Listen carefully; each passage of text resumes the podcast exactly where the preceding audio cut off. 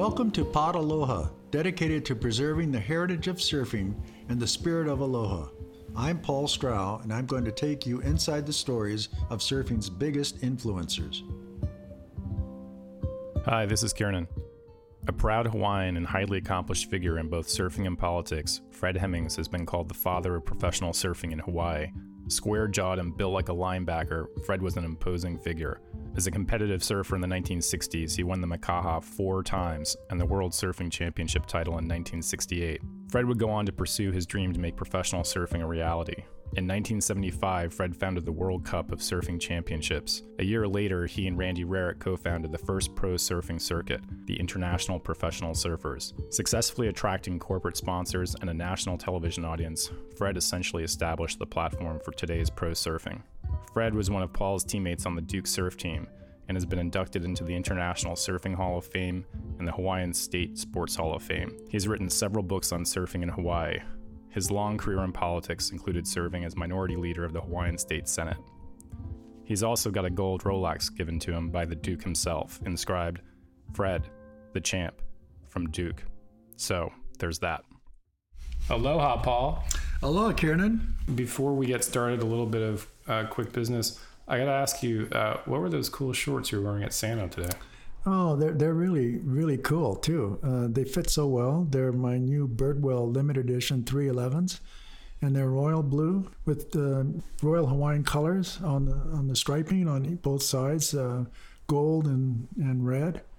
But they fit so well, and they even have a custom feature on the back, which is um, a redwood button, which symbolizes a an early board that belonged to my dad that I had a the pleasure of riding a couple times. I guess our dog Makaha loves the shorts too. Yeah, that's that a, her, a shout out, right, in favor of the shorts. that's Thank right. you, Makaha. Makaha, the dog says, I like my Birdwell 311 Paul Strauch shorts. And, and I love my favorite feature is probably the seal with you doing the Strauch 5. It was so cool when we were with uh, Sean Thompson the other day, right? And he who was saying, I can't stand when people call it a cheater five. It's a Strauch five. It's a Strauch five. Shout out to Sean. Respect. Yeah, that's a, that's another great tribute that we put on the shorts too. You know, yeah. it's a um, a very nice statement. And I, in addition to the the um, the cheater five, uh, I love the little label in the center which says Malama Kekai, which is cherish the sea, which is very close and dear to my heart. Yeah, it was they're they're beautiful shorts and uh, a really personal story when you know all those details behind it. So uh, a big shout out to Birdwell. They did a fantastic job. We're huge fans. They are they just make great products. The Indeed. only thing that's crazy is I keep buying more shorts of theirs and. Um, you don't really only need one pair for probably like 50 years, right? That's true. They never wear out. They just hold together so well. They're incredible. I've I've taken to when I'm wearing my favorite pair now. Just almost every time I go, I'm just trying to trying to break them, trying to damage them. Can't do it. No, if I mean seriously, if you want, you know, the best for your money, you know, it's it's not necessarily the, the custom features, but it's the lasting quality that you'll never be disappointed by. I agree. Well, listen, if anybody out there wants to get a pair of uh, the Paul Strauch limited edition 311s, visit podaloha.com slash store and you'll be able to find out how you can get your own pair of these beautiful, beautiful shorts. All right, on with the show. Okay, we're with Fred Hemmings, um, world champion surfer from Hawaii, and uh, a very close friend from the early days, uh, early beginnings in Waikiki. And I'm so excited to connect with you, Fred, to go over our early childhood all the way up to uh, current day in terms of our experience uh, riding waves, beginning in Waikiki and and all of the wonderful things that um, both of us have accomplished.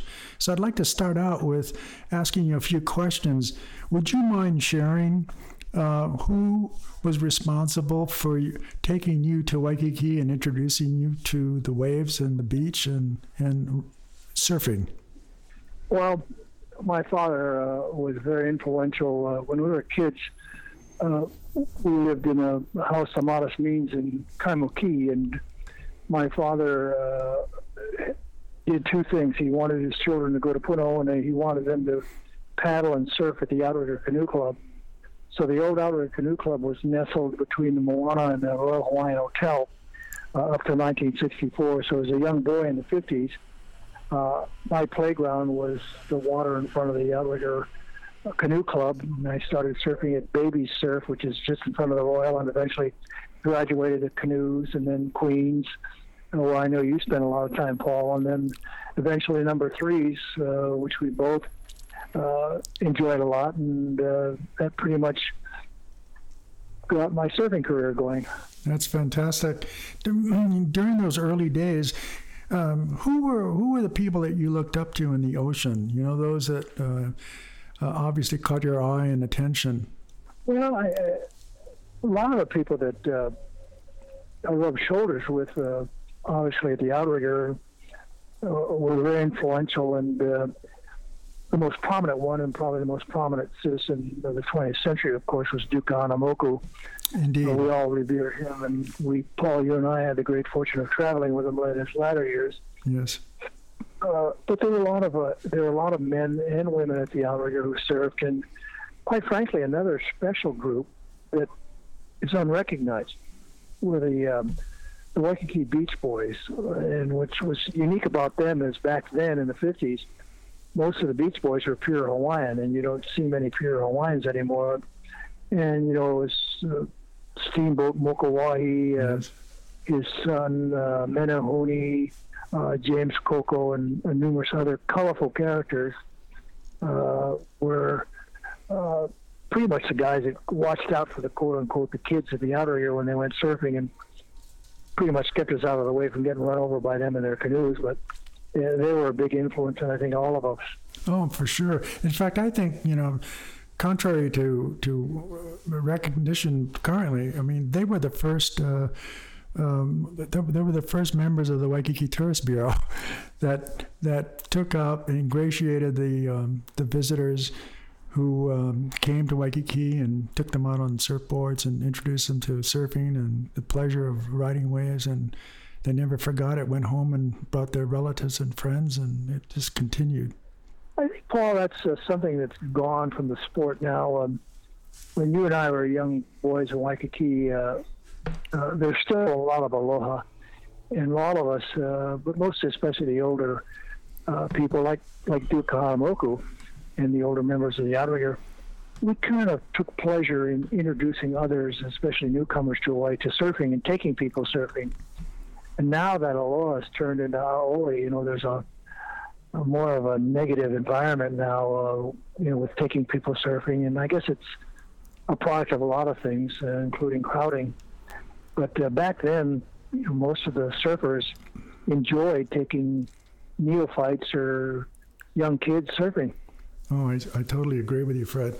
In fact, one of the things that you know really uh, stands out in my mind currently when I when I get back from California because I'm living here now, but go back to Hawaii and uh, paddle out is the dramatic um, fact that nothing has changed. As long as you look at the horizon, it's the same as it was when I was just four years old, five years old, being pushed into waves on my dad's redwood board. And, but as soon as you turn around and you face the land, you see all the developments, the high rise and high scrape you know, high buildings and the multitudes of people there. And my gosh, it's so dramatic. So I like I, I really try to keep that image in my head about looking at the horizon and seeing that beautiful blue water out there and you know all the smiling faces of people in the surf and riding waves. Yeah, it's uh, it's inevitable uh, as long as populations keep growing and no one's addressing the bigger problem there uh, we're trying to put band-aids in all the world's problems that are caused by overpopulation, everything from starvation in Haiti to overcrowding uh, around the world, and in places that have high demand like Hawaii, it's resulted in uh, just a quagmire of people and bodies and surfboards and Waikiki's uh, a traffic jam now most of the time. Oh, I know, but you know, you you have such a, an amazing history, you know, in the sport of surfing. Uh, not only were you a, a world champion, but you also traveled, you know, everywhere, and then you also started your own competitive program. Would you mind sharing a little bit about what motivated you to move in that direction, uh, together with Randy Rarick? Because it was a milestone what you started at the time you started. Yeah, it was interesting. There was a, you know, Paul, history wears many faces. And uh, in the early days of pro surfing, uh, uh, surfing, uh, there were a lot of people in the late 60s who uh, had visions of surfing turn, turning professional. In 1966, I wrote a article for Surfer Magazine saying surfing needs professionalism. And actually, they, they got someone to, to oppose that point of view. And uh, the guy wrote in the article uh, something very funny, Paul. He said, Fred Hemmings is proposing fornicating with Mother. My goodness. Surfing became, in my opinion, bifurcated. There was kind of the gentlemen surfers who were traditional surfers. Um, many of us, including you, Paul, were inspired by Duke. And then there developed within the sport uh, kind of an anti establishment uh, face. And it was kind of like in your face. And we're surfers and we're not part of the establishment. And it also got involved. The sport got involved a little bit with a with some of the some of the alleged icons of the sport with LSD and other things. And so sport became rather uh, two-faced or Janus. And uh, right. uh, you know, you and I and the Duke's boys, quote unquote, were part of the the establishment. And uh, Right. so it was an interesting time. And I thought personally that one of the things that would elevate the image of the sport was to take the next logical step with professionalism so that um, pro surfers would have to be healthy people that uh, were in good shape and would uh, perform and, and earn a living for for for entering and winning events and um, as was being done in most other sports and so the idea took hold and uh, and uh, I, I along with uh, sponsors put together the first Pipeline Masters. It's in its 48th year, and uh, we had a number of other contests. We started the World Cup, and then in 1976, I brought Randy Rarick on board to uh, help manage the events. And uh, at that time, we also founded the world's first pro surfing circuit, which now is run by the World Surfing League. So it, it's really come a long way, Paul. Um, Gosh, it has. the first Pipeline Masters I put on, uh, we only had six ent- enters, uh, contestants, I mean, and we gave away a thousand dollars, and the first place guy uh, won five hundred dollars. It was Jeff Hakman, and of course now, now the winners uh, of major pro events are winning, you know, fifty thousand dollars. So the sport really has progressed and uh, is is what I uh, always dreamed it would be a respected worldwide uh, sport. My opinion, Paul, and I think there's you know empirical evidence that surfers are probably the best athletes in the world when you look at it objectively. Uh, hmm surfers have the bravado of, uh, of bullfighters. They they you know they ride waves that could kill you at, at Waimea Bay or uh, other spots around the world. Um, they have the agility of gymnasts uh, with the number of maneuvers they're doing now, especially something Paul, you and I could never dream of all the aerial things they're doing in the air. No A lot of these guys are spending much time in the air as on the surface of the wave. Uh, and they have tremendous endurance because, uh, you know, surfing heavily and, and catching a lot of waves, you, you got to be in pretty good shape. Uh, Indeed. it's like paddling or running a 100 yard dash and then jumping into a, a maelstrom or a washing machine. See how well you do. So No I, kidding. I contend that surfers are, are tremendous athletes. Well, I totally agree. You know, uh, also, you know, while you're talking, uh, you know, this my mind takes me back to oh the, the earlier days of, of our surfing uh, competitive career, and and you know, I remember those days with. Um, um, Duke Kahanamoku, who you know used to be the uh, guest of honor out at the the old Makaha contest every year, and then having a good fortune of, of being invited together with you um, by Kimo McVay, who managed Duke and opened up Duke Kahanamoku's restaurant in uh, in Waikiki, um, and then forming the Duke uh, Duke Kahanamoku uh, surf team, which included uh, yourself, me, um, Joey Cabell, and Butch Van Artsdalen, and starting the Duke uh, Surf Club. I mean, it was just a fantastic time to celebrate one of the greatest uh, men of sport ever to come out of Hawaii. Uh, was an ambassador of uh, for Hawaii uh, to the world, representing uh, Hawaii so well. Uh, Duke Kahanamoku. Would you mind sharing a, just a, a little bit of uh, your personal relationship with Duke and what he meant to you? Sure.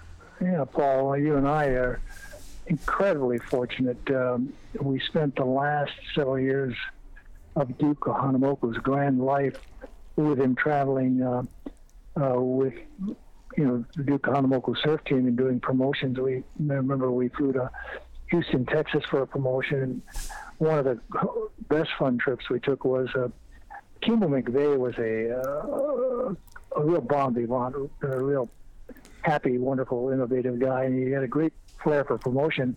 Mm-hmm. And he started the uh, Duke Kahanamoku restaurant in the back of the old International Marketplace. And he had uh, various floor shows, and uh, he decided to take a gamble and try this unknown entertainer uh, that was at, playing at Honey's restaurant in Kaneohe. The unknown entertainer that he tried was a guy named Don Ho. and Don Ho became a superstar overnight, and uh, Kimo was making money faster than than he could uh, count it. And as a result, um, we all went on a trip for Don Ho to make his debut at the Coconut Grove nightclub in Los Angeles. Uh, and we stayed at the Ambassador Hotel. And it was just a, a grand, grand trip. And uh, gosh, I have fond memories. So, such loading up a Rolls Royce with surfboards and yeah. going surfing with Duke to, to Seikos, and uh, and we eventually ended up in Malibu. And uh, right. Kimo had also arranged Kahala Sportswear to make uh, uh, Duke Kahanamoku shirts, lower print shirts, and we made uh, lower print uh, sneakers or uh, mm-hmm. topsider shoes. Uh, uh, you know, we, we, we just had a, a wonderful time, and, and, money cannot buy those experiences. No, especially the spending the last few years of Duke's life with him. You know, I'll never forget, Fred, because you reminded me uh, several times um, we were doing an autograph session on that trip, one of those trips to Los Angeles with Duke. And I remember uh, an older gentleman coming up uh, to get, I thought, get a get Duke's autograph um, on a photo that we were giving out.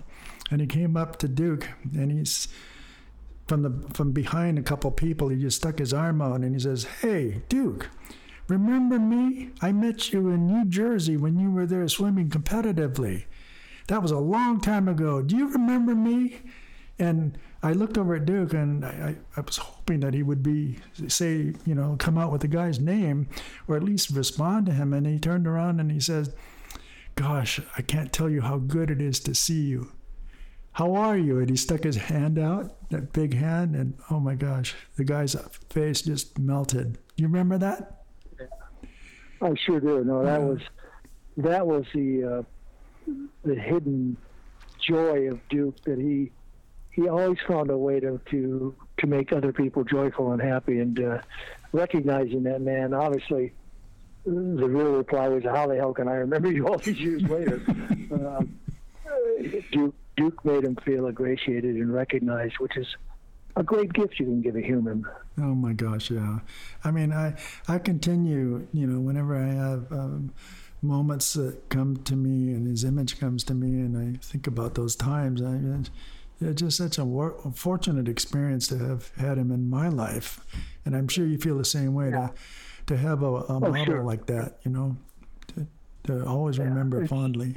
Well, I'm finding Paul at my age, and this is what I'm trying to do with my grandkids. One of the life's greatest treasures uh, can be good memories and uh, those treasures are getting more valuable as I get older. And quite frankly, those are some of the treasures I'm trying to plant with my grandkids. And, you know, obviously I did it with my kids too. Sure. Uh, so someday they can remember the time they went with Papa to, you know, to Puerto Rico or to Peru or San Francisco or uh, these trips we go on. And so you're right, memories are are a great treasure, and we, Paul, have one of the greatest treasures of all is memories uh, with Duke Kahanamoku. There's no, Paul. I hate to tell you this, but I think we're getting old because there's not many people around anymore that uh, that had firsthand personal relationships with Duke. You're absolutely right. It's true. Gosh, it was such a privilege. Fred, I just want to congratulate you for all you've done for for for surfing and for people who have come into contact with you on a personal level and how you've helped advance the sport in so many different ways. And also for being a good friend over all these years and participating today in this uh, podcast. Uh, and you've always been a man of law to me and love you, guy. Really do. Well, Paul, uh, one of the other great blessings uh, of my life is is going through this time and space. Probably the most exciting period in human history, and having you as one of my buddies. Uh, it's my pleasure, and uh, all the best to you, and aloha. Thank you very much, Fred. I'll see you soon. Aloha. Aloha.